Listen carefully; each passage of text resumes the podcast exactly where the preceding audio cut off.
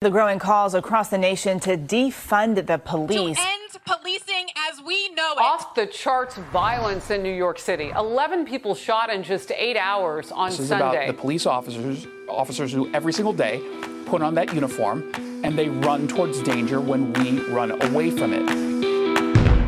By the way, Andrea is just taking a pee-pee break and she will be on here. This is a double header for the night shift tonight, guys. And we had a record number of people in the live chat on the last one, so we really appreciate Sarah Kelch, Jay Galt, Hydroman, Mario, David, Micah Fowl, Reginald, Teresa K, all the people that were in the live chats. Thank you guys so much for always supporting us and being there. Tonight's show is brought to you by GhostBed.com. You can use that promo code WOLFPACK and get you sleep so good that it's scary. Woo! Right now they are running a 40% off special, which is better than our promo code at 35% off, but that's okay. You can still go through the steps in using their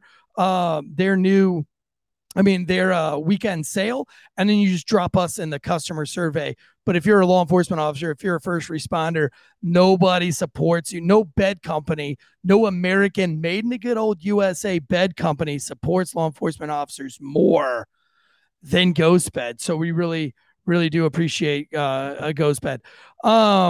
But yeah, as far as the last show that we got to, really quick while we're waiting on Andrea to get here, I've always said from the beginning, I thought there had to be two people. Now, we might be wrong. There might not have been two people, but I like the evidence that Mr. Todd brought to us in regards to Ron Logan being guy on the bridge. We know that there's 48 seconds of camera footage in the Delphi footage, and we've only been privy to, 1 second, 2 seconds of that, because the others were too graphic for the public, which I mean, if from the time a 1 second clip was made and how the distance, that guy couldn't close the distance on two girls and make something super graphic. Goes, I don't think.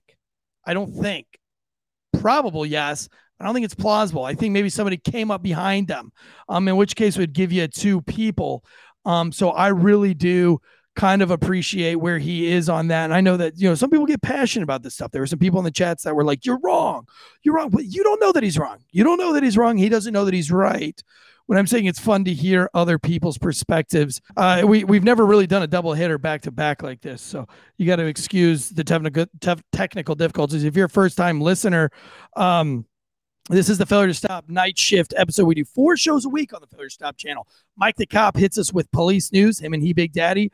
Myself and Andrea bring you all the true crime on Tuesday nights. Wednesday, we talk about everything other than the job. Actually, that comes out on Thursday, but it's live for our valued members, our paid subscribers. Get a little sneak peek. I hang out with them 30 minutes before the show, and then of course they get to be there for show. But we're talking about all things other than the job, so you don't sound like an asshole cop or an asshole first responder to your civilian friends. We give you something else to talk about other than dead babies and domestic violence. And then Friday's our flagship show, our biggest show on the channel, which Mike the Cop and myself or Drew Breezy break down a major case from a law enforcement perspective.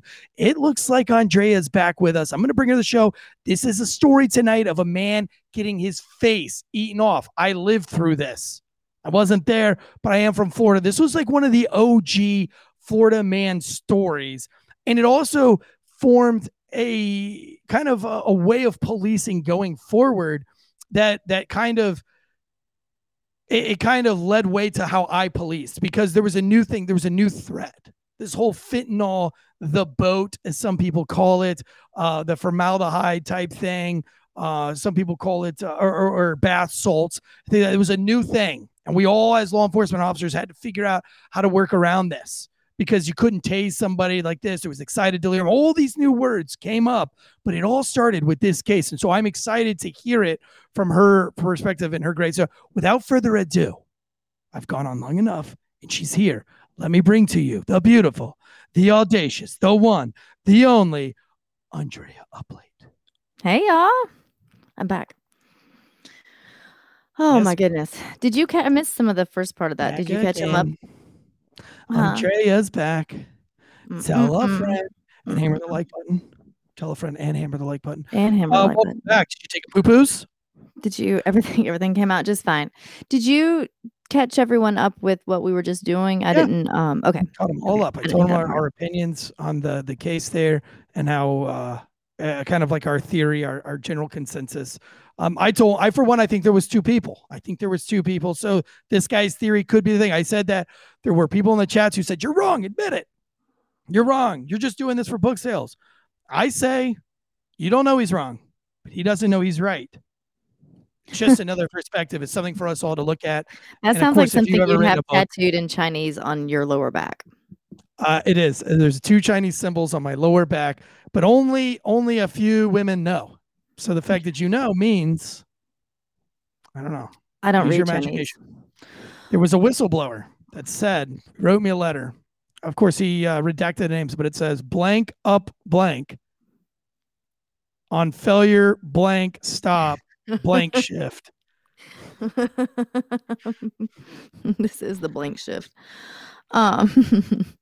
Oh my goodness. May have shot blank on my tramp stamp. No. I'm always sorry that I bring anything up. It's good to see you guys again, whoever just rolled back in from our last little show. So, hey, everybody. It's good to see y'all chatting. And it was good to see you guys on Friday night. I had to do that emergency solo, and I was terrified. But you guys were there, and you made me feel calm and comfortable, and I appreciate that.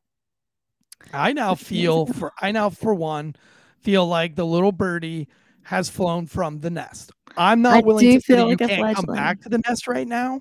So the nest is still open, yeah. But I feel confident that you can now leave the nest a little bit here and there. Yeah. You no longer need to be in the nest with me all the time. Yeah. And because to prove that I have that much faith in you, I'm going to go grab myself a beer and I'm going to take a piss and you're going to take the show for the next 3 minutes. Good luck, motherfucker. No, we're good. We got this. We already discussed this on Friday. We don't need you. It's a joke. We do. So, guys, I think, I'm not certain, but I almost feel like Eric might have this case, and a lot of people do, confused with another face-eating case, if you will. We're going to get into it. We'll see if it's the one he's talking about or not. But this took place back in August of 2016. We're talking about a boy who at the time was 19 years old named Austin, I don't even know how, Harrouff, Harrouff. This was in Palm Beach County. So this is like Jupiter, Florida. It's a real wealthy part of town, real nice area in Florida is where this took place. We're going to talk a little bit about his mom and his dad. He had a sister involved here. And ultimately we're going to get in onto ultimately what happens with Austin is going to be a question of, we've talked about this kind of thing before, but when we talk about mental instabilities or the way mental health or unhealth is viewed and how we can or cannot do things about it. It's kind of like I put in my caption on my Instagram post today. If you saw that on Andrea Uplate, I kind of teased this show tonight and ended with, could this have been prevented or is this guy just plain evil? We'll let you guys see what you think at the end. I will say that, you know what? No, I won't say that yet. We'll get to that in a little bit. But Austin, like I said, was 19 at the time when this happened. He was a sophomore at Florida State University. He, through high school, had been very into football and wrestling. Real good kid, good family. He had not had any criminal history, no significant drug use at this point. He studied biology. So his dad was a dentist. And he did work part-time at his dad's dental clinic. That's I don't think that's what he actually wanted to do with his own life. But that's just a little backstory about what was going on with them. He was a frat boy. He was in a little fraternity there at Florida State. And there was no mental illness documented on him whatsoever at this point. So he had not been seen anywhere concerning anything to do with mental illness. All right. So when he was 13, his parents split. I believe from all accounts, they both got remarried within that same year, which does not ultimately lead to what happened to this guy or what he did later. But I will say it probably wasn't the healthiest of situations in that kind of way. Moving on, when he was in college, he did drink. I don't think that anything that we say in terms of his habits were very far from the norm from a lot of college kids, especially he's in a fraternity. So he got into drinking pretty heavily around this time. That does subside, and we'll talk about his reasons for that. But at this time, he would get hammered with the guys and whatever. He would smoke some pot. He did start increasing his smoking his weed, but that was really the two big things, were just drinking and pot. So again, nothing incredibly different than many college kids around. Nothing that's a red flag to me there in that sense. He, since this has all happened and he's been interviewed and asked, he did admit to using LSD. He said once, this is the only thing I think he's probably fudging his numbers here, because he said once to all these things. Like I tried Xanax once, I tried LSD once, shrooms once, Molly once. But he did take some Vyvanse. If you're not familiar, it's kind of like an Adderall. It's a stimulant that can be used for ADD or ADHD. And he also took Adderall. He took either one of those things about 6 or 7 times. Again, whether you like it or not, that's not uncommon. A lot of college kids will do those kinds of things to stay up and cram for tests and these kinds of things. So again, it's not, these aren't huge red flags to me that's his history with any of his drug or alcohol use. He did say that he was really shy growing up. He said he suffered from sleep paralysis from childhood. So in elementary school, if you're not familiar, it's more of a it's almost like you're awake, but you're paralyzed as though you're asleep. It's almost like there's a fog that comes over you. You can't really walk or talk. And this would occur some in elementary school. He didn't have a lot of mood disturbances or depression or anxiety at that time. That started to come a little later. We do know that he had this sleep paralysis. And what we're going to do in a minute is we're going to talk about his age when this all occurred. And then we're going to go back again and look at how as he came up, okay, are all these little things contributing to what we know ultimately happened with him? I've had sleep paralysis. Have you ever had that? You? No, I don't think so. Dude, I hate it, man. Like for me, I don't know if this is what they call sleep paralysis. But there are times where, like, I'm awake, but I can't scream, I can't yell, and I can't get out of my bed. I can't move. Is this in that quasi, like, that weird asleep-awake moment? Is that what you mean? Or when you're fully awake? Where it's like when I wake up in the morning, I'm like, man, was I awake for that? Or was I dreaming that I was... Yeah, that, like I call it, like, sleep purgatory. Yeah, you're kind of both. Like, if something happened in your bedroom, you could hear it, but you're also kind of in a dream. Yeah. Yeah, I don't. And think unfortunately, no ghost tagged me while I was in sleep paralysis. That's not going to happen. I'm going to need you to go on and find different goals. I need to go find like a Ouija board so I can make this happen. We're not doing that. But I think that actually when they talk about sleep paralysis, it's more of a, like, you are not even quasi asleep. You're not in the bed. Like, he was in school. It could just happen in public and when you are awake and this thing, like, happens to you. Gotcha. Right. And so as he got into later elementary grades and then into middle school, he did start having some depressive thoughts. This started to increase as he got a little bit older. So, they started to last a little bit longer. They started to get a little, like, the depression got a little deeper with each bout of it as he aged. As he got into college, he started having some manic phases now. So he was starting to have some highs and some lows. If you are a true, we now call, at this point, he had not been diagnosed with anything. That's very important to say. This is something that, looking back, he's able to tell people how it went, and his family corroborates. His girlfriend, his sister, friends all corroborated these things, but was never diagnosed with anything or seen about. But he'll say, I had these manic phases. They started to get increasingly worse as I got older and into college. And he said that his highs got higher and his lows got lower. And that is what happens with what they used to call manic depression. We call it now bipolar disorder.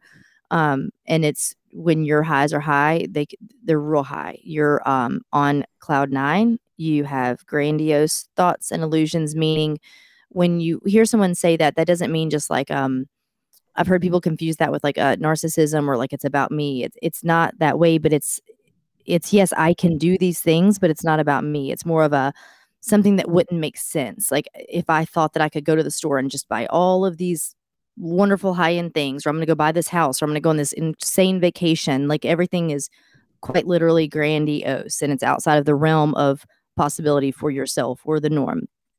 We've had a few grandiose suspects on our show. I would say Casey Anthony behind me was suffered from the grandiose illusions, right? Yeah. Yeah. Among many other things. So conversely, if not grandiose and over the top and manic, you've got your lows, right? So that's when you're falling into a depression. And as he said, and this does happen, it's normal. It started, the lows got lower, right? The highs got higher and the lows got lower. And then with that, you've got to think that someone's going to be a bit more erratic. Now, you can't necessarily, you can't guess what their next move is going to be all the time. But he was a good kid, and he was doing a decent enough job at school, and had was holding down a job working in his dad's dentist office, at least for a certain amount of time. In early August of 2016, he noticed his thoughts were racing, and he said that his highs and lows were more often, and he was at this point still having trouble sleeping. So his sleep paralysis as a child turned into insomnia. So as the years went on, and especially into college years, his sleeping was terrible.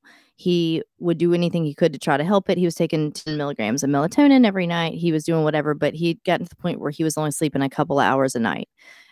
If you ever had trouble sleeping, or even just had a newborn baby, you know that that's not sustainable for too long. It's going to, you do it while you can because you have to, but this was going on with him for a long time. So if you mix that lack of sleep with potential a manic depressive state, all of those things feed off of each other. Everything's going to get worse and worse and worse.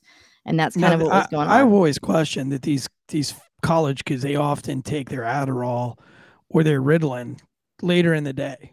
Like, they might have a 4 p.m. class. They might pop that shit at 12. Or like you said, they might be popping that Adderall around 5 or 6 p.m. I mean, those things last like 8 to 10 hours.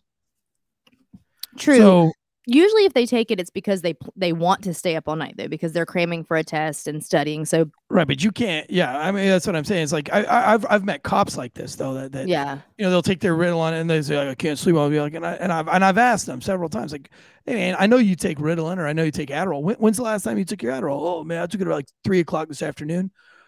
Okay, well, look, if that lasts like 12 hours, that shit's not wearing off till like 3 a.m. Right. So no wonder you can't fucking sleep. And he says, all we can do is go off of his accounts. He said he took each Adderall and Vyvanse, each about 6 or 7 times total. Like, it wasn't something that he took that he was prescribed to take daily. I think it sounds like he did use it as a tool, like those other kids do for studying, but who's to say? Now, we're moving right along. We're going to talk at length about different things. The story itself is really kind of short. There's not a whole lot of meat here in the story, but this is where we're going to go off and talk about some other things. So remember that the incident we're talking about took place on August 15th of 2016. So we're now into early August in our story right now. So he's gone to visit his girlfriend, Katie, who lives in Tampa, and he was there from August 4th through the 7th. He said at this time, he only got a couple of hours of sleep the whole time he was gone. His insomnia had taken over. He said that he began feeling like he had superpowers. So just please keep a running tally. So where we need old BJ, we need Boston Joe back there with the whiteboard, right? Because we're going to keep a little running tally on these flags that are notable. The sleep paralysis as an elementary school child, right? I'm already probably wanting to take my child somewhere. Like, that's weird, right? If he's coming home complaining of this thing happening, maybe not, we can look over it. Moving right along, he's having absolute depressive stages or feelings in middle school. That's important to know about. And then going into high school and college, he's starting to have highs and lows, almost like he said, he was having manic and then depressive episodes. By this point, we've got a lot that we could talk to someone about. Please keep in mind, if you look at the DSMV, I think they just call it the DSM now, but it's the manual for psychological behavior. a lot of the things we've talked about, we've touched on this before, but that like 18 to 20 year range, like you're not diagnosed with bipolar disorder when you're 13. You're not diagnosed with schizophrenia when you're 14. Even if signs point to that's what your symptoms look like, you're not truly diagnosed until then. And even if you have things that look like that, that's about the time that it really starts coming out and making itself evident.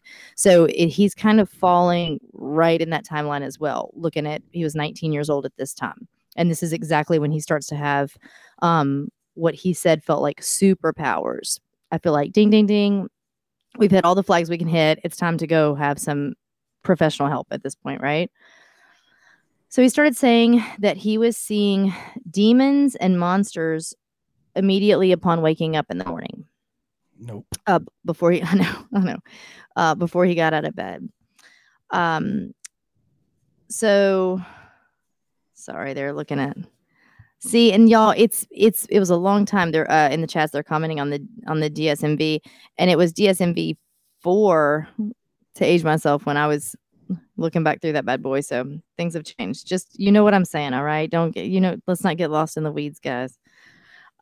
So he started seeing demons and monsters upon waking. He said he felt fearless.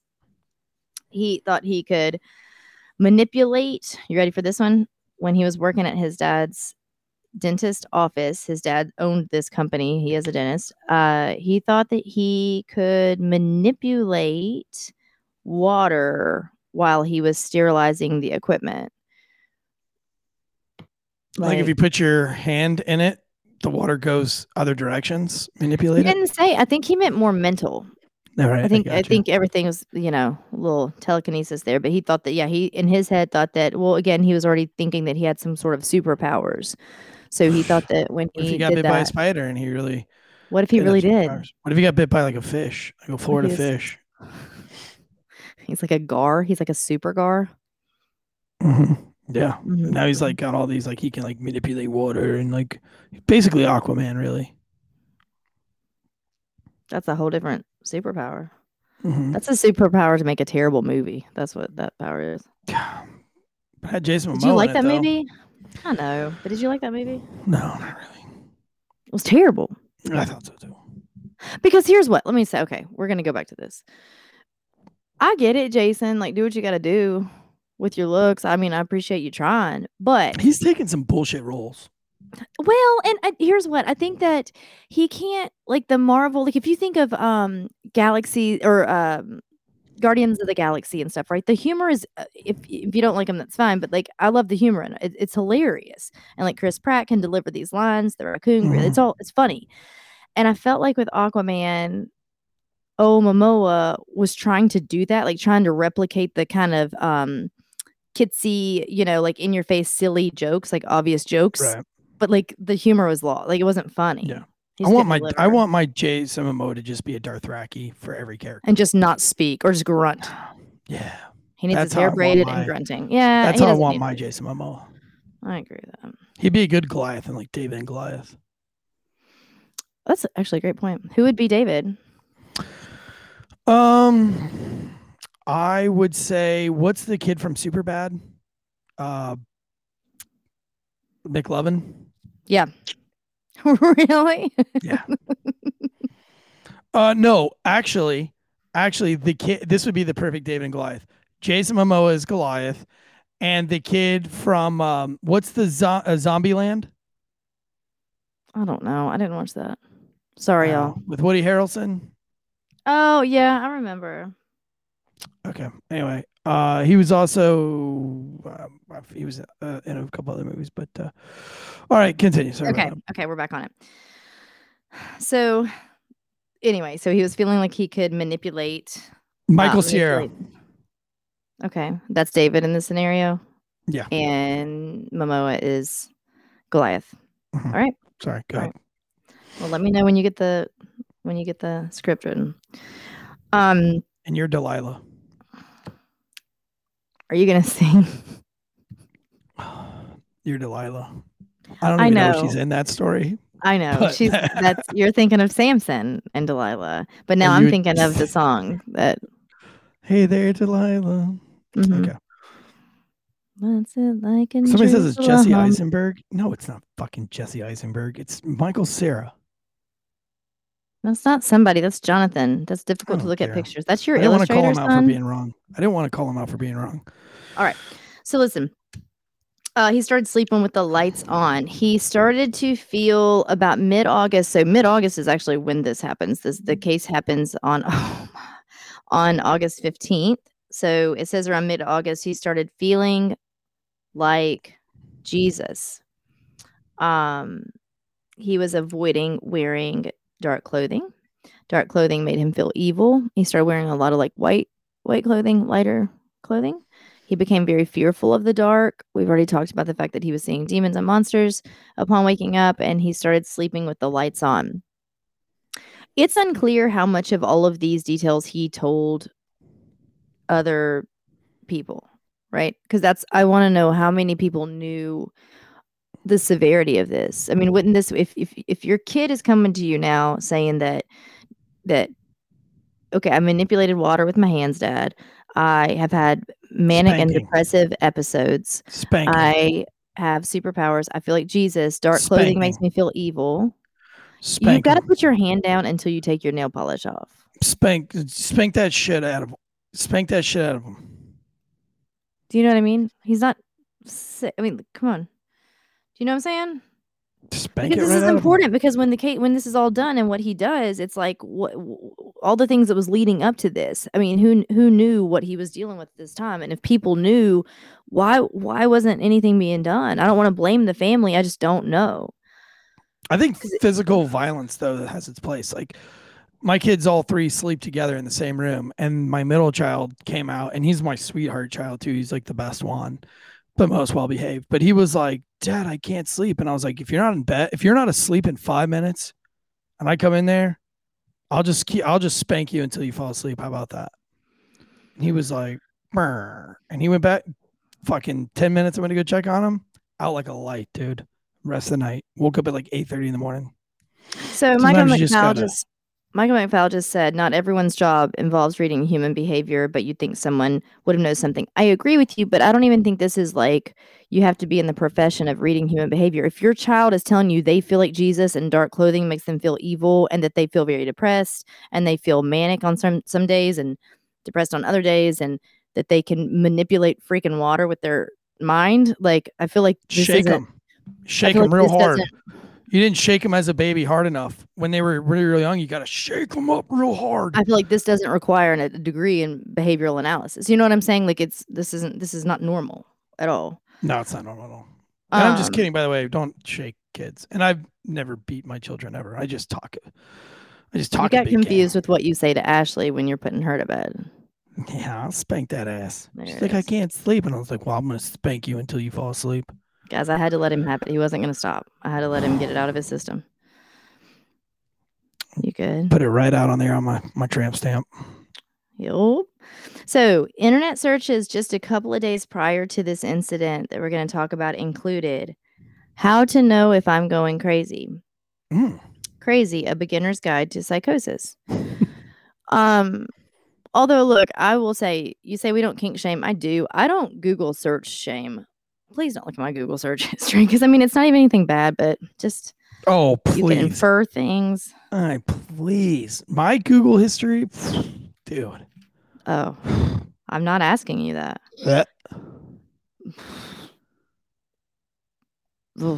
I had to explain Amazon sex position the other day to somebody. You talk about it so much, but so also I put in Amazon sex position GIF, and I had to go through like the right GIF.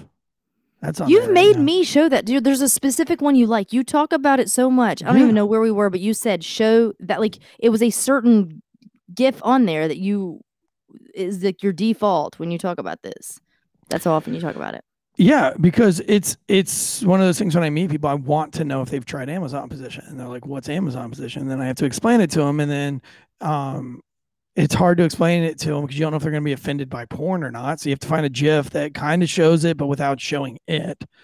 So I do have my own special one. And it was at the Halloween party.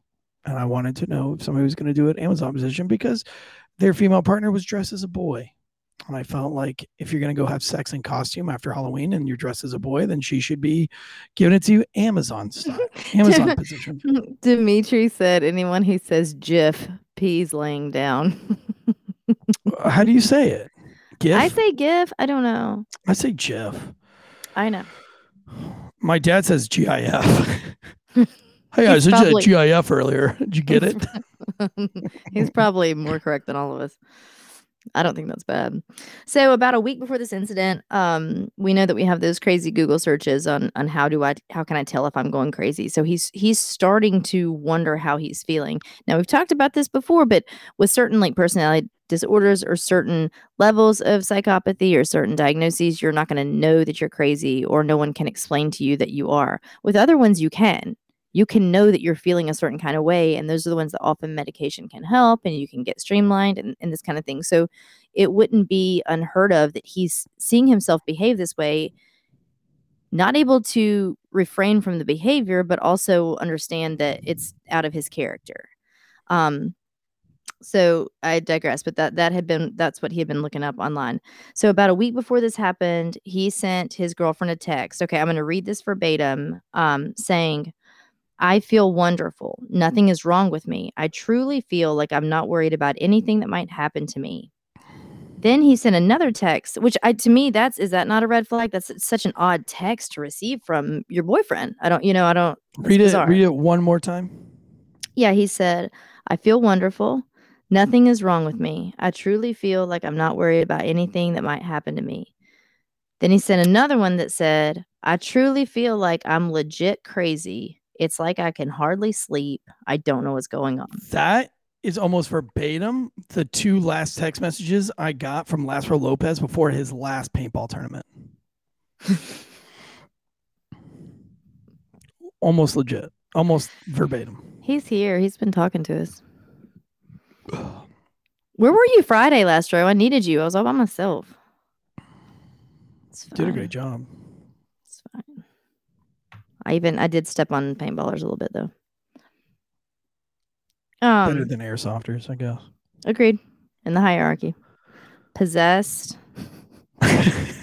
Paintball. People who can't fucking sleep. Paintballers. Yeah. Nope. Jim Terry.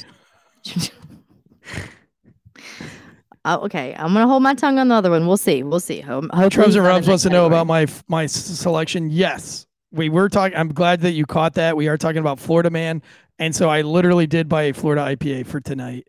And I literally said the words, "I'll get high lie," because it's from Tampa, Florida, where this fucking guy. Part of the story takes place in Tampa. So. Good eye, Trumps and Rubs podcast. Good eye. Yeah, good eye for the queer beer guy. Rum guy. I don't know. Queer eye for the rum guy. I don't know. That should be a new trivia night you do at the distillery. Just let me come up with the good distillery ideas, and you stick to true crime and making sandwiches. And sandwiches. Until you give us the Hooters wings recipe. I don't want to hear shit from you. Once I quit. Right now it's a conflict of interest. So he sent these texts to his girlfriend that were very, very different in nature, right? One said that I'm not worried, even though it sounds crazy. He's saying I'm not worried what's going to happen to me. I feel truly wonderful. And then the next one said I legit think I'm going crazy. So these are very, very polarizing texts. What he said, and girlfriend say in response to that, do we have texts that she responded? They have fucking help. They have historical. They do have text data from them both in terms of being in preparation for the trial and looking at his past mental illness and history that's undocumented, but we don't have access to her responses. My wife's in the chat, and you being my wife's best friend, you should know it too. If I'm ever having these problems, a BJ will fix all of them. So I end up texting some random shit like that. Just offer up a beach or a hand jibs, and I'll be okay. Nope. So he said in another text, don't worry about what I'm doing. I'm making things happen. I know it's hard to understand and even harder for me to explain to you, but I'm literally making the impossible happen. I don't think I'm crazy. I'm having big feelings. I don't think I'm going crazy. I'm just evolving. I'm becoming more intelligent. So to me, this sounds like, this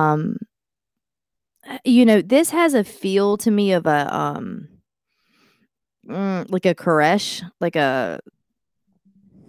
I'm evolving, I'm becoming more intelligent, I've got this superpower, I feel like Jesus, you know what I mean? It's this whole a cultivating, he could almost, if this continued, start to garner followers almost with this kind of talk, or this is what he seems to be believing in himself. I don't know. Should worry about my notepad. So he started collecting business cards. So he started, as he's working part-time in his dad's dental clinic, he started, at first, people thought he was just empathizing with them, meaning the clients, the customers. But it got so bad that if he found out that anything, it would even have to be something bad that happened to them, just any anecdotal thing they tell him, if it's not entirely positive. He broke down crying one time. He went home. He couldn't handle the weight of something bad happening to other people. So you're going to see he has this trend of wanting to save and help people, but then he also has this big fear of people wanting to hurt him. So he started collecting business cards of the people there at the clinic that he thought he could protect. And by having their business cards, he thought that would allow him to protect them. He quickly changed his mind, and like a switch has flipped, and he threw them away because he became fearful of them. He became fearful of having these business cards. Okay. Nothing to see here still, right? This does not require a degree in behavioral analysis. Something's going on. And I don't know. Again, I'm not blaming the family because I don't know what they were privy to or how much he told them that he was feeling. I would like to think that if they knew any of these things were kind of happening at this point, it's time to be seen. I'd also like to ask, honestly, how much alcohol was he consuming? How much pot was he smoking? So at this point, he's not. At this point, he's not at all. He, let's talk about that for a minute. He did that earlier on in the year in college, but then he started going through, and I think it was probably around the time that he thought he had superpowers and the dark and light and evil and good kinds of stuff. He didn't like how much pot he was smoking, and he wanted to back off on that. And he realized that the alcohol was keeping him up at night. It wasn't helping him sleep better. So the parts of him that were completely sane and normal were very logical. And he wasn't wrong about that. The alcohol was keeping him up. It was making him have terrible sleep and whatever. So he got off of alcohol, got off of pot, but then it switches. And it's like that pendulum swings all the way to the other end. So now he's really getting into weightlifting.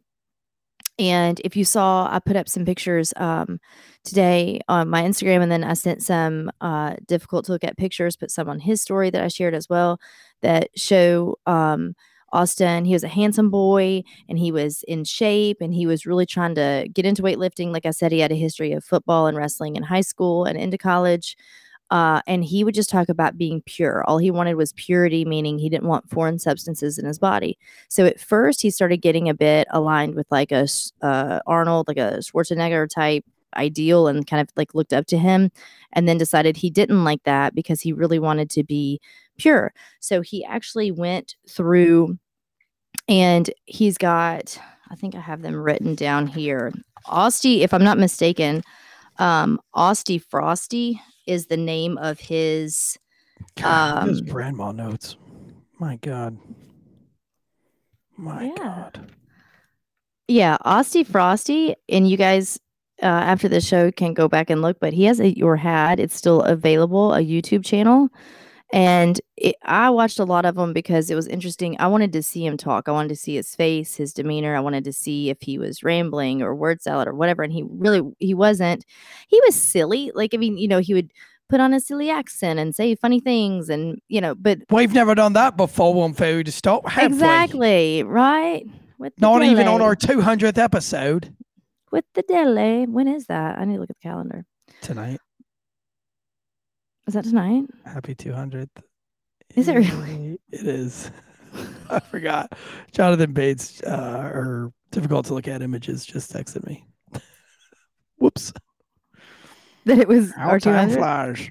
Well, we're doing two shows on our 200th. Is that something? Twofer. Yeah, we did twofer. Twofer, all right. Twosie. It's not as bad as it could be.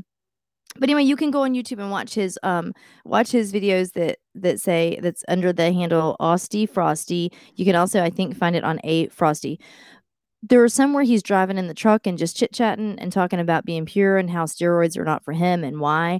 I will say he rambles on a little bit about it, like to have multiple shows, if you will, or talks about not doing steroids. He kind of says the same thing a lot, but none of that's terrible. Then he's got a lot where he's just shirtless and he's like flexing, but he's talking about working out. You can still see that. He had a handle on Instagram called The Bicep Bible as well. So sounds like no. So sounds that's like your OnlyFans. It sounds like sounds like something. But he. So just know that. So when you ask that question, when I say that he was starting to, his mental status was changing rapidly at this point, and he was at this point completely sober. He was not on other substances. So soon after this happened with him collecting the business cards and then tossing them, he purchased a knife. He went to a gun show in Florida with some family, some friends, but did not purchase a gun. He purchased a knife. And he called it Protection for Everything.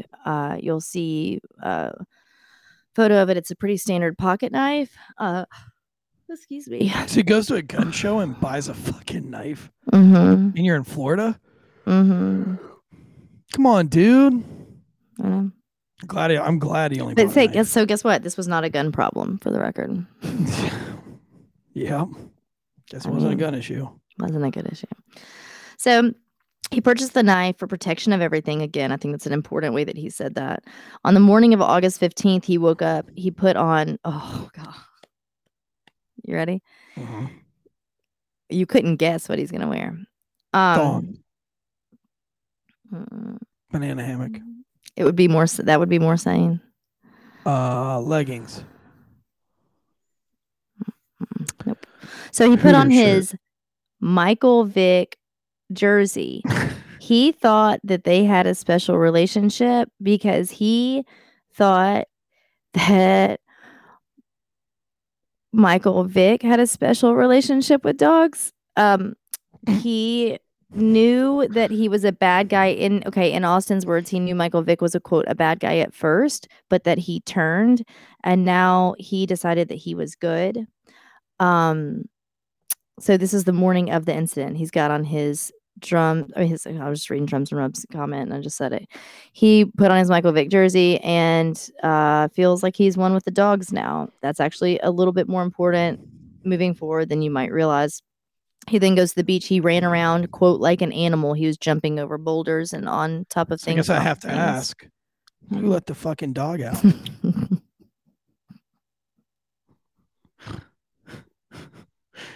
Who let the dogs out? No. If you're going to sing anything. Out.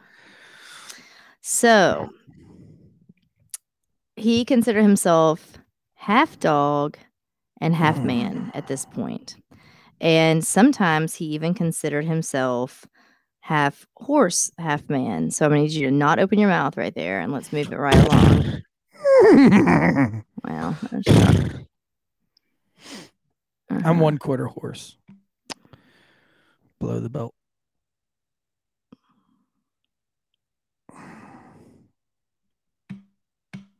Yep.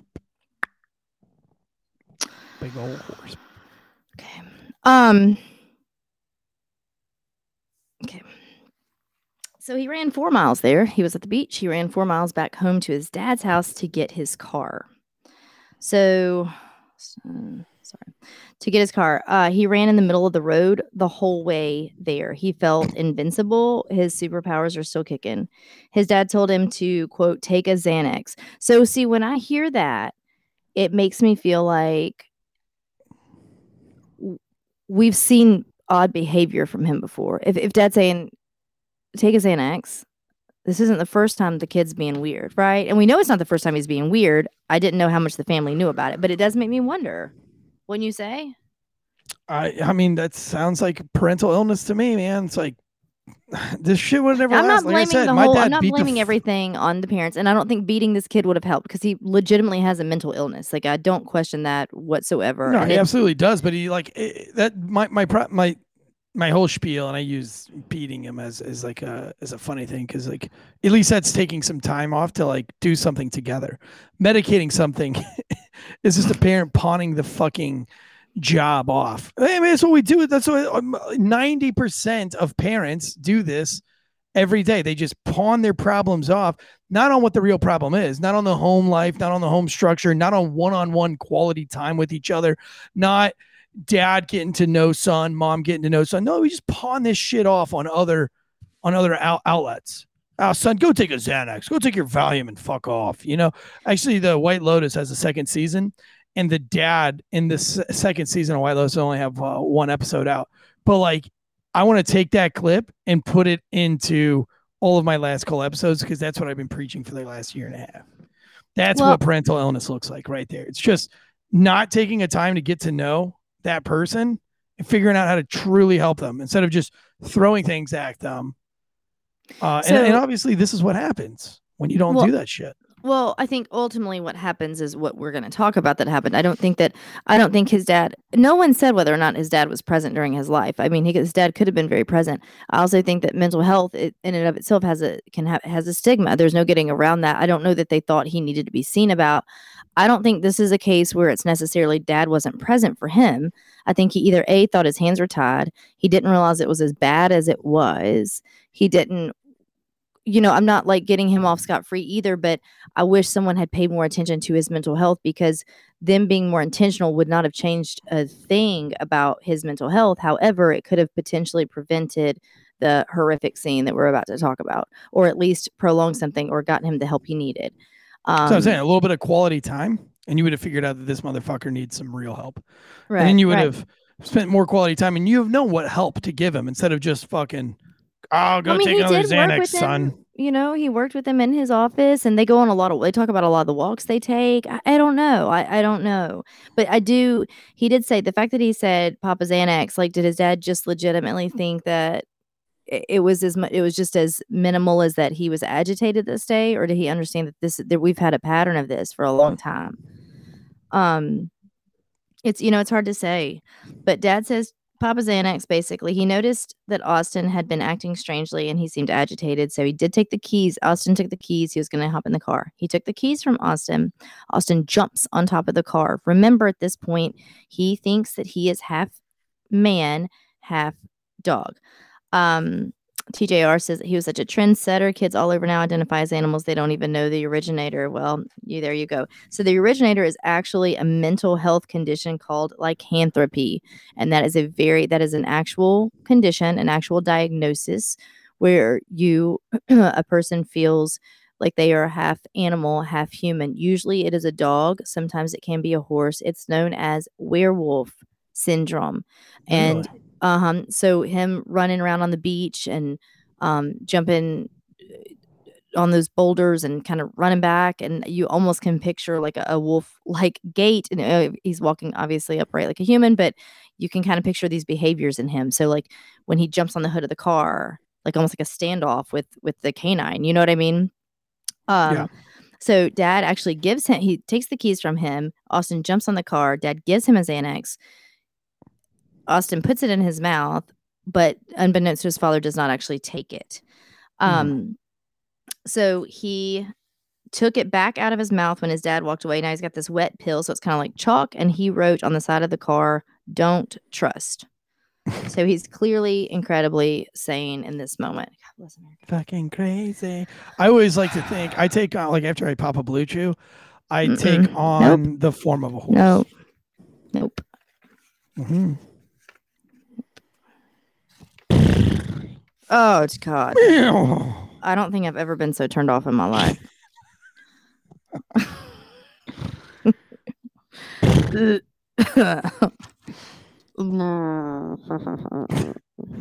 I am but a steed. Can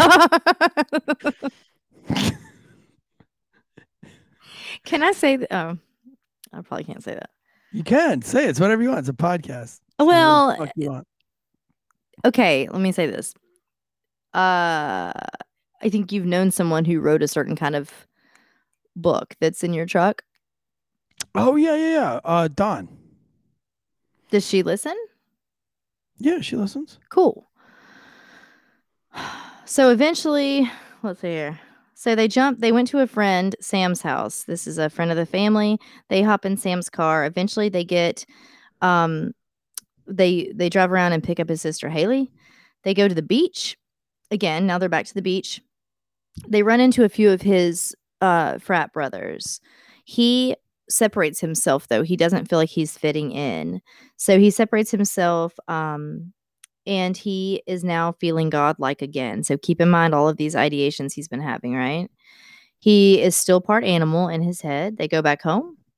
He pours a beer. They all pop open a beer or two. He's not drinking beer. He pours one on his hand, and to him that was feeding him, his animal, himself, his dog. Later, they go on a nature walk with his dad. So this is where things start to go super sideways. They're all in a group. It's dad, sister. Don't tell us about those. Dad, sister, a friend, and Austin. And they're going on a nature trail. At this point, he finds a couple of empty tortoise shells. Clearly, nothing harmful here. And Austin pulls out his knife that he's purchased. Tells everyone to stand back. He tries to take a leadership type role and says, everything's going to be okay. I'm going to protect you. He felt like something was going to be coming up behind them, but these empty like turtle or tortoise shells really threw him for a loop. Like he got startled by this. Right. He eventually, dad tells him to calm down. Like, what's going on with you? Calm down. He runs off, jumps a fence somewhere. They don't see him. They can't find him. Dad calls Carrie. Carrie is dad's wife or girlfriend at this time. I think they're married. Carrie drives around to look for Austin. She finds him and he hops in the car with her. So now we've got dad and the sister and the friend are all kind of still on this trail. Austin's in the car with Carrie.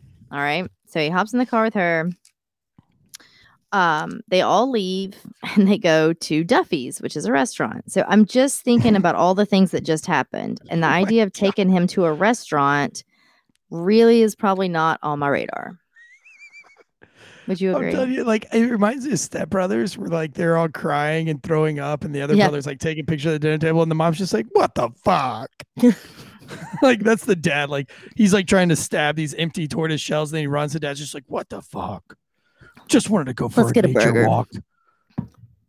Let's go get some dinner." Yeah, it's odd. So they go to dinner. They all live in pretty close proximity with each other, if I'm not mistaken. Austin. True Breezy wants to know, did he stick his head out of the window when he was riding in the car to the restaurant? Yes. Did they have to sit like outside at a patio? Motherfucker needed a shot collar. Oh my gosh. So he says he was feeling stuck. He was having a tough time. He felt very trapped when he was at the restaurant. He felt stuck. He was in a back booth. He left. So this happens a lot. He leaves like 3 different times that they're at this restaurant. He changes clothes, I believe, twice. So he's able to walk to his mother. He's with his father in that part of the family, but he's able to walk to his mother's house from this restaurant. So he kind of leaves and comes back. He left again. He walked to mom's house. At this point, he's saying that he felt like an angel of death. This feeling came over him as that he was an angel of death, and that Carrie, his stepmother, was seemed to be an angel of life. He felt like the presence of the Grim Reaper was within him. I feel so alive for the very first time. Okay. So he walks to mom's house. They had kind of ordered food, and he walks away. This is all very odd to me. Again, he just his. Oh, so many things that he's done at this point. They're just odd and not okay. So he's in mom's kitchen. She's in the house. She doesn't know he's even there. She hears some clanging around in the kitchen. She goes downstairs to find that he's mixed. There's like Parmesan cheese everywhere. and he's mixed it in a bowl with vegetable oil. He drinks that, and then he turns up a container of just cooking oil, vegetable oil, and just starts chugging it. Oh, God. Oh, how does that not make you throw up? Right. So you ready to this? She at this point, she did call, I believe, the police. I think she didn't know what to do, to say that he needed some help. I think at this point she asked him if he would see someone, and he said yes. But what does she do? She drives him back to the restaurant. Why? You know what I mean? Like, I don't want to laugh about any part of this case, but stop drinking the cooking oil. Get back. We're going back to Olive Garden. Get back in the car. You know what? You're going back to the restaurant. Your father ordered your food. You didn't want to be there in the first place. You're going back. He ordered it. You're going. You don't like breadsticks? Put my Mazzola down. Car. Put my Crisco down. All right. You go fucking drink Olive Garden's Crisco. Not drinking mine. You want to drink it? You're going to drink it till you like it. All right. No. Nope. So she drives him back to the restaurant. He's now changed clothes. To be fair, this could just be because he has vegetable oil all over whatever he had. He's back to the booth. The dad realizes how out of character he's acting, or how off he is, and he grabs his shirt. Now he's figuring that out? Yeah, now. It took a minute. Yeah, let's not. Someone who can't take a hint, right? So he grabbed his shirt. He demanded to know what's going on with him. And at this point, we don't have the clip for you guys. You can look it up. It's very easy to find. But there's a video footage of Austin getting up and leaving the restaurant a couple of times. But this time in particular, he's wearing a red ball cap and I believe a blue shirt. He gets up and he walks out. And I watched that probably 7 or 8 times to try to feel like, if, you know, can you see like a cadence? And I will say at first it looks a little normal. And then he does look very robotic to me as he rounds, particularly like he's walking toward the camera. And then he has to round a corner. And when he does, it's the turn that I felt odd to me in his movements, more so than just in the front on glance. But you'll have to look at that, see what you think. So dad, grabs his shirt, demands to know what's wrong with him. Austin rears back his fist as though he's going to punch the dad. Stepmom saying stop. Dad, he stops. He stands up and walks out. Say what? Nothing. Just fantasizing about what a good parent would do. So he walked out and said that he later says he was following the stars. On the way, he saw what he describes as a dark figure with a white face. It's actually a friend of a cousin or a cousin of a friend. It's something like that, named Daniel. So it's someone that he knows. Daniel says, "Hey man, what's up?" Like, he speaks to him. He registers the fact that it's Daniel's voice in his head. So it's not that he's in a spot where he doesn't recognize or know that it's Daniel, but he's just said, "Hey, what's up?" He registered who it was. However, he was convinced immediately that Daniel was trying to kill him. You guys, this is textbook stuff. It doesn't take a lot, right? Like, this is textbook stuff. He ran away screaming. And this is where the night is about to end in the most horrific way. He noticed a light on in an opened garage down the street. Now, the people who live here, he does not know. He just happens upon it. The light draws him. Remember, he was following the stars, all of these things. This happens to be the home of 59-year-old John Stevens and his wife, 53-year-old Michelle Mishkan. When I follow the stars lead me right to GhostBed, who's the official sponsor of tonight's show. Tonight's show is brought to you by ghostbed.com/Wolfpack. Where right now, GhostBed is offering 35% off on bundles and everything else, but there's a weekend sale of 40% off, so you can go and use that sale and get you Sleep So Good It's Scary. And then you can just put us in the survey that you heard it from failure2stop.com. So if the promo code from the weekend is still continuing on, you go ahead and do that. If not, you can use our promo code for 35% off on Wolfpack, 0% down, 0% financing. And that's if you have Lastro López credit. Right now, our favorite part about GhostBed is that it's made in the good old USA. One day we'll get that right.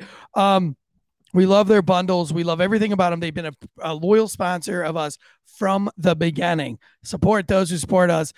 I always say this: mental health starts with getting a good night's rest. And you want to if you're playing baseball, you want to, and you want to play professional, you want to have the best bat, you want to have the best glove, you want to have all the best training. If you want to be the best policeman, the best fireman, the best nurse, whatever first responder you are, you want to have the tools that set you up for success. And if sleep is one of those important tools, why not just get the best? Go over to ghostbed.com right now, /Wolfpack, and get you a bed that sleeps so good. It's scary. It'll eat your fucking face off. What if that was their, like, do you remember all the, like, the ads from a long time ago, and they would say all the things real quick at the end so you didn't catch it all, or so they could get it all in? And then, like, if the last, like, it's talking about sleep so good it's scary, and then it's like, it'll eat your fucking face off. No, sleep so good that it might cause you to eat somebody's fucking face off. I think that's their new ad. Okay, so he sees. So he, again, he's run past Daniel that he knows. He's terrified. He's definitely in a state. One would argue that we are having an acute psychotic break at this point. He runs toward this open garage door with lights on. Now, a little backstory about John and Michelle, just to kind of honor them a little bit. They had been married about 19 years. They met at a financial institution that they work at. They had just had their 19th. Wedding anniversary. They were the couple that were, you know, just young and healthy, having a good old time. They would pop in their golf cart and drive around the neighborhood. They kept their garage door open in the evening, and neighbors would come over and have drinks and watch TV. They had a TV out there and some chairs. So just really like part of their neighborhood, really friendly folks. So they're in their garage hanging out like they do. I think in this moment, John has left to walk the dogs, but Michelle is in there just doing her normal, nice evening thing. He, again, does not know them. These are strangers to him. They have a neighbor, Jeff, that's good friends of theirs. And he was, next to their house in his own home getting ready for bed. This was around 9:15, I believe. Yeah, around 9:15 at night. And he heard a woman's screams. So he goes outside. This isn't a neighborhood where things like this would be normal. Not used to hearing anyone screaming at night. And he saw that Austin, he did not know Austin, but he sees a man in the garage. It's Austin. And Austin is beating Michelle. So Michelle is at this point lying in a pool of blood, a ton of blood, and she's unresponsive. And so in a split second, Jeff sees and takes all of this information, runs in.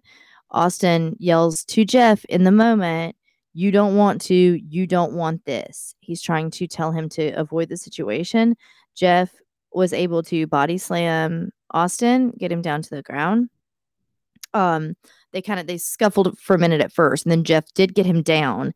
And then keep in mind, John's not there. Michelle is subdued, she's unconscious. She's knocked the fuck out. She's completely knocked out. And so when he slams old boy down, he immediately runs through the house. The kid's got the knife too. He runs through the house to go out the backyard to go call 911. So when he gets out of the home to go call 911, he feels something wet and sticky and looks down, and he is bleeding profusely. What he didn't know is in that scuffle, he was stabbed 5 times. Mm-hmm. So his back and sides were stabbed 5 times. I will tell you, Jeff did survive. He had to have multiple surgeries. He had even an exploratory surgery to stop the bleeding that was coming from his stomach, I believe. But he did survive. Around the time John is getting back from walking the dogs is when police are about getting there. John gets there first. Police are coming, get there not too long after. John arrives back home. He finds Austin in the garage. They scuffle.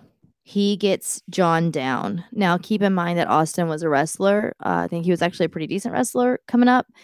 And he had him kind of pinned in a wrestling move. He had his legs kind of wrapped around his legs, an arm under his shoulder. And when the police arrive, he is actively chewing and swallowing pieces of John's face. What the fuck? So picture a dog. Please keep in mind that lycanthropy, it's an actual diagnosis. He legitimately believes that he is part animal at this point. So he's gnawing, he's growling, He's eating his face. There was a time at the beginning when the cops first get there that John is actually responsive and conscious enough to yell, "Help me," as this is happening.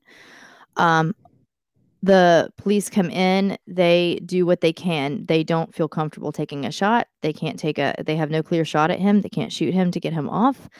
They don't know the situation. We don't know if he's on something. We don't know anything, right? They just stumble upon this horrific scene. True Breeze says, roll up a newspaper, get to work. Shit, Drew. Drew's here for it. They had an umbrella. That scared the shit out of him. I'm sorry, dude. I mean, as an ex-cop. Where was animal control, Jay Gotts? If I roll up on somebody eating another motherfucker, you're getting shot. That's deadly force, in my opinion. Like, I'll articulate that all day long. Like, why did you shoot him 16 times? He was eating a motherfucker. I mean, at this point, even if the other dude dies, right? Like, I mean, God bless. Right? Does the guy die? Yes. He gets his face eaten? He does? They both die. The wife and husband. No shit. Are you serious? Yeah, he killed them both. Well, I didn't know that he died. Yeah. Was he dead when he had his face eaten? No, part of the time he was screaming for help to the cops. And the cops didn't shoot this guy? Everything that I read just says that they did not feel that they had a shot. I mean, the guy's got him pinned in like a wrestling move. He's like, I know, but I'm just telling you. Put one in the back of his fucking brain. I don't know. I mean, it's hard to say what you would do, what you wouldn't do. You weren't there. I wasn't there, but I feel like I'm putting that dog down. Every dog's got its day. So, okay, listen. So let me tell you what happened. So the cops get there. They can't shoot him.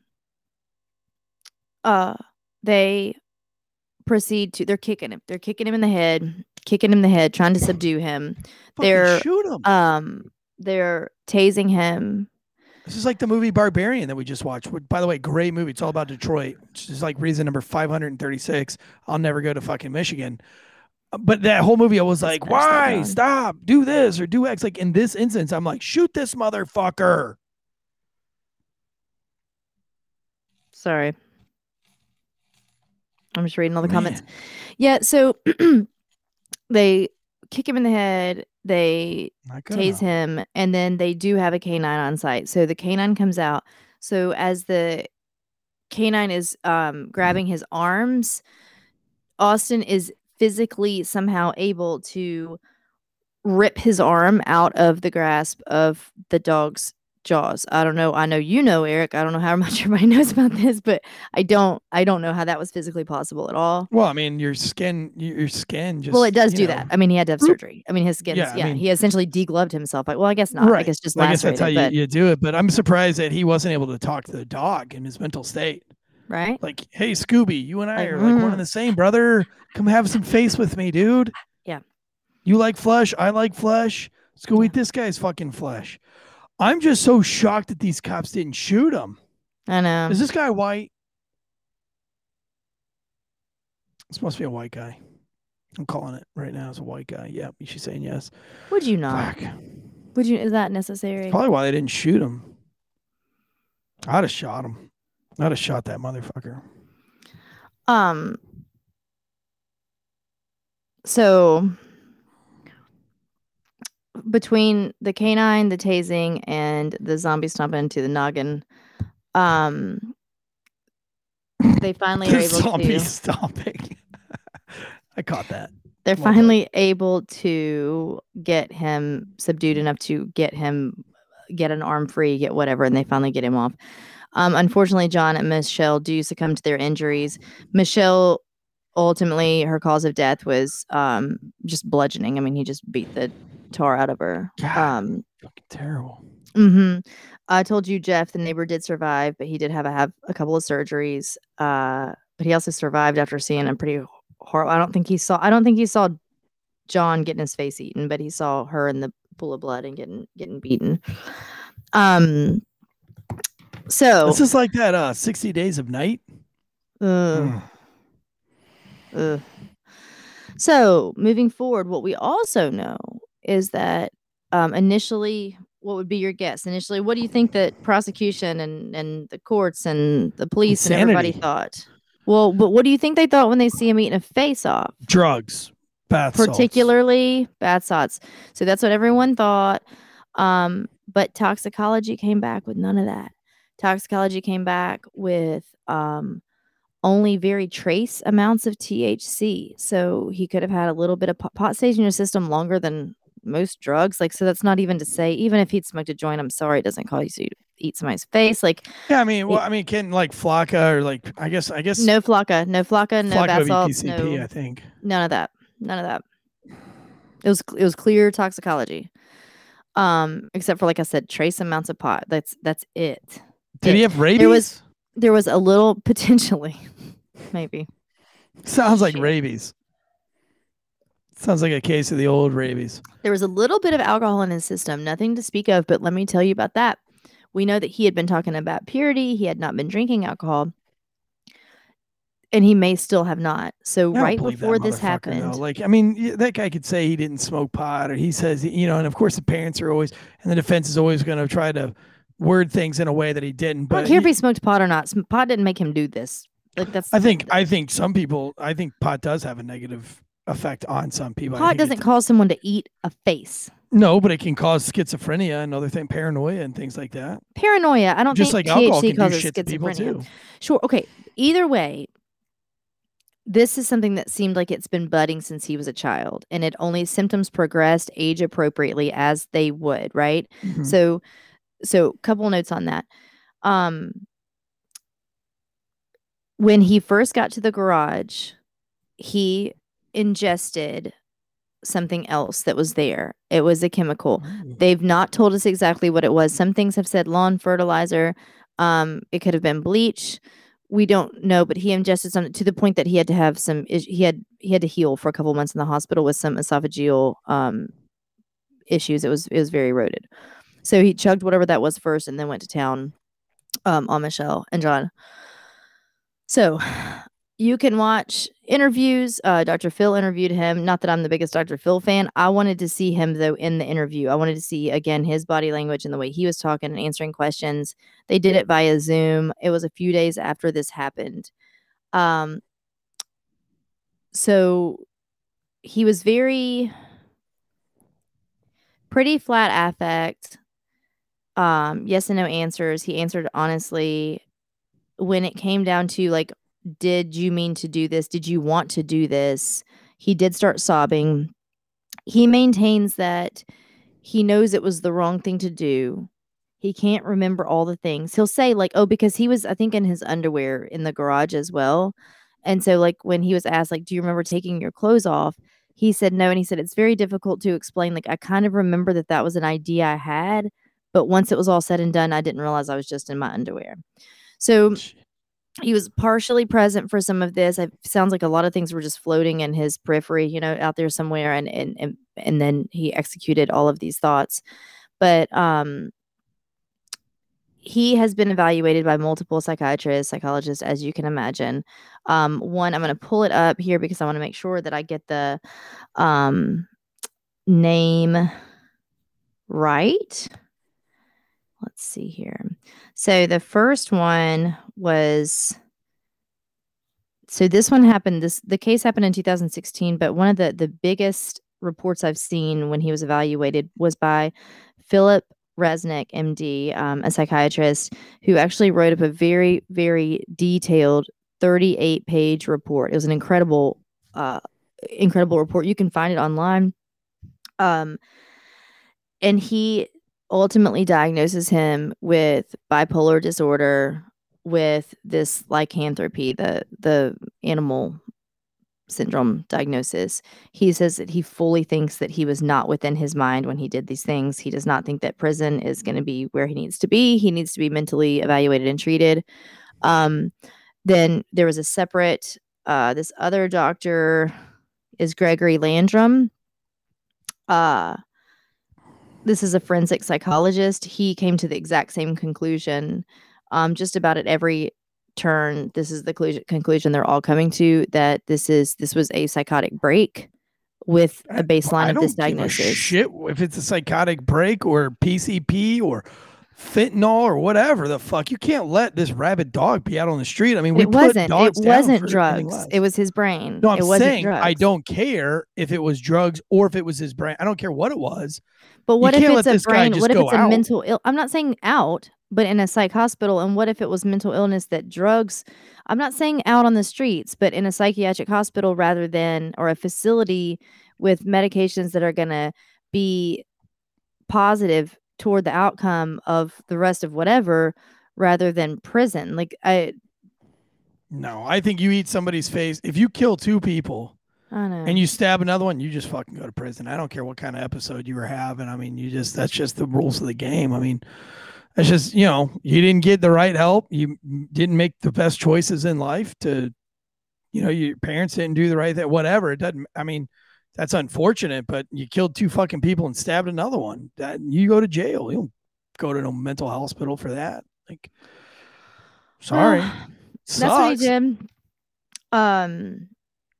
It's just like you go to Russia with some marijuana vape pens, you go to fucking prison for 10 years. It's not. She also already talked smack about the U.S., so I'm already done with her. I just think that did he have a mental break?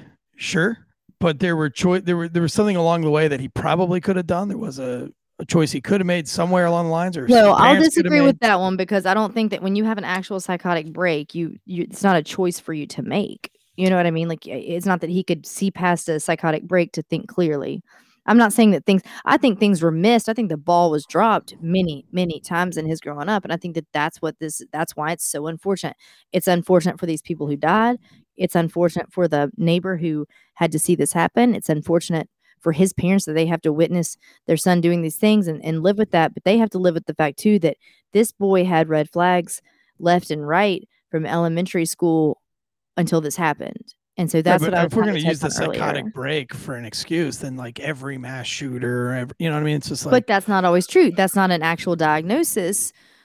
Do you see what I'm saying? Like, being weird or introverted or whatever is not a diagnosis of a psychosis.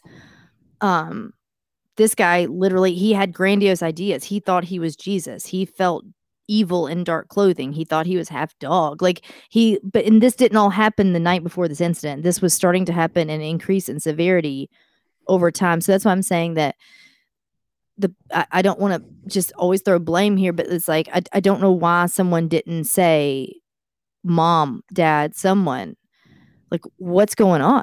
We need to go see someone now. We were talking to someone now. We are no longer, is nothing we can wait out. Yeah, I mean, I don't know. I mean, you do rabid dog shit, you get rabid dog penalties, But they'd have to behead him. That's the only way you can diagnose it. That's my thing. It's, I don't know. I mean, if I'm the family member next of kin, I don't want this guy going anywhere but prison. They do. Forever. So they're vying for the death penalty. I don't think he gets the death penalty. I mean, I know, I get it. You don't want people, eating up all that money and everything like that. But I mean, if you want to do the mental illness thing, that saves him from the death penalty, sure. But I don't think Drew just said Xanax should fix this. Yeah, just give him a Xanax. Give him an old Xanax. Get back on your meds, bud. Get back on your meds. I don't know, man. Like I said, I got a lot of experience with people, that I worked with that. I worked with homeless people that were awesome for 12 months out, or for 11 months out of the year. But the 1 month that they chose not to take their meds for whatever reason, 1 month that they chose to get back on the crack, they do stupid shit. And then they try to blame it. Oh, I was off my meds. I don't know what I was doing. And I fell down this rabbit hole, and people start to feel sorry for them. And no, they were off their meds, and they weren't in their right mind. Well, they chose to be off their meds. They chose not to follow that regimen. That's their choice. Right. They fucked that up. The people around them fucked that up. We can blame all of them. I'm fine with that. But at the end of the day, sorry, but you did a lot of bad, heinous shit. You're not crazy. Your choices led to you to do bad shit, and bad things happen to people who do bad things. It's just the way life works. I know it's probably not fortunate. Yeah. I don't know. I just feel I don't know what to tell you guys, but I think we should have given him the newspaper. I like Drew Breezy's little pop with the pop up the old thing. My Ashley Tansey, my wife, says it's an age-old question. It's like how some people who were abused as children go on to abuse others, but most don't. If all people with mental health issues end up eating faces or even hurting, oh, maybe she's drinking. Or it's all people with mental. I can't say. Oh, not all people. Not all people end up. God dang it! Too many people fucking putting in the chats. I can't even go back up to where she was at. Well said, honey. She's saying they don't all end up eating faces and hurting people. Yeah, I get it. And somebody said in the thing, he's like, I smoke pot every day and I don't fucking eat somebody's face off. Well, I drink alcohol every single fucking day and I don't abuse my wife. But some people have like 2 drinks of alcohol and they beat the shit out of their loved ones. I mean, Micah McFowl said the bottom line is a bad boy. I'm just kidding. I don't drink every day. I drink like 3 times a week, probably. What? Who's the bad boy? Michael McFowl said the bottom line is he's a bad boy. Get your kennel. You're bad. It's a bad dog. Bad. So, air horn, some thunder. That's the way to know if he was really a dog. Crack some. Just thunder. Set off a firecracker. Oh my. Well, that was a great story. I didn't realize that everybody died. Well, that 2 of the 3 died. Yeah. That's sad. It is sad. It's horrible. Yeah, you know. That sucks, man. We just watched that movie Barbarian. Really good movie on Netflix, by the way. I haven't seen it. It's really good. It's a movie about a woman who gets an Airbnb in Detroit. Very good. It starts off stupid. It starts off like just like a horror movie kind of stupid, but it quickly changes. So just give it a good 30 minutes. And then also the new All's Quiet on the Western Front came out today. Oh, for those of you who are listening right now, we will be live in Cincinnati. Me and Drew Breezy with the One More and I'm Out of Here podcast with special guest Lieutenant Colonel Scheller. And from the book, I Am Pitts, Mr. Pitts. We'll all be in Cincinnati. If you want to come, the bar, it's a free event. However, the bar would just like to be very well prepared for how many people are going to be there on a Tuesday. That's going to be not today, but next Tuesday, a week from today. We will be there. So Andrea and I are going to do a pre-episode before then. But if you want to come, all you have to do is DM myself or Drew Breezy or Failure to Stop, and we will get you on the list. But you have to DM us, and then we will give you the address. And that way we have a pretty accurate count of how many people are going to be at this shindig Tuesday night in Cincinnati, Ohio. Drew Breezy and myself do fly in on Monday.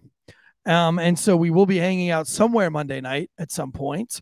So if you're in Cincinnati for the weekend, if you're flying in to see us, we'll probably spend time to hang out with a few of you. If not, catch like some coffee in the morning or something. Yeah, our security team will vet the list. Our security team being Andrea. I won't be there, guys. So whatever you want, like I'll pass you through, guys. Just send me your stuff. I'll let you in. Sarah Kelch is an 18 and older event. You have to be older than 14. Or you have to look like you're older than 14. Her mom won't let her go. Yeah, her mom's not going to let her go. Now with all this talk of food during the episode, I'm ready to go make dinner plans, myself included. Thank you, Andrea. That was a wonderful story. Yeah. Wonderful. And it was a really good pre-show show. That was a good show. The whistleblower and the Delphi murders. That's an interesting case. I just didn't like it, though. I still didn't. I think it's worth watching. I just don't know. Yeah. Well, you went into it like that. You went into it thinking you were going to hate it. So it's like when my wife wants me to watch a chick flick, I'm like, I'm not going to like it. And then and he could be right. And the things he's saying could be right. I don't like that. I just heard the words I and me a whole lot. I this, I that. I'm the only one who knows this. Me, me, me. And I know I already had a bad taste in my mouth because we had an unfortunate PI thing at first, right? So got a little PTSD. Got a little PTSD. You know what? He didn't call you a Hooters whore. Not yet. I didn't get that either during the show. I thought okay. I didn't. No, that's when he called me a bored housewife with too much makeup that gets my research from Wikipedia. Yeah, this guy seemed to be a lot nicer. He was nicer. He was drinking tea. I'm a tea guy myself. I know, yeah. I like a good tea bag every now and then. Yep. But no, I mean, I thought it was all good information. And of course, it all goes back to, I think our original thought was that there's two people. Yeah. So we'll see. We'll see. That'll be interesting. We'll see, though. It's that's what I like about true crime is that there's, you know, all the speculation. But and people bitch and whine about, oh, it's all speculation. You fucking do the same thing with ESPN Sports. You do it all week. Well, I think if the kicker of the New England Patriots shows up and his leg is stretched, they have a good shot at winning the game. But if the long snapper, if he's not ready to go, well, it's all that they do the same thing in sports as we're doing right now with true crime. So I don't see really any difference there. You just like to speculate about how a sporting event's going to turn out. We like to speculate how a court case might turn out. And that's just, I guess, just different interests for different people. I want to thank Sarah Kells, Drew Breezy, Ridge 152, Mur 530, Bone Code Fleas, Austin, Chris Dreyer, Lastro López, and the other fucking 114 of you guys who have dropped in the last.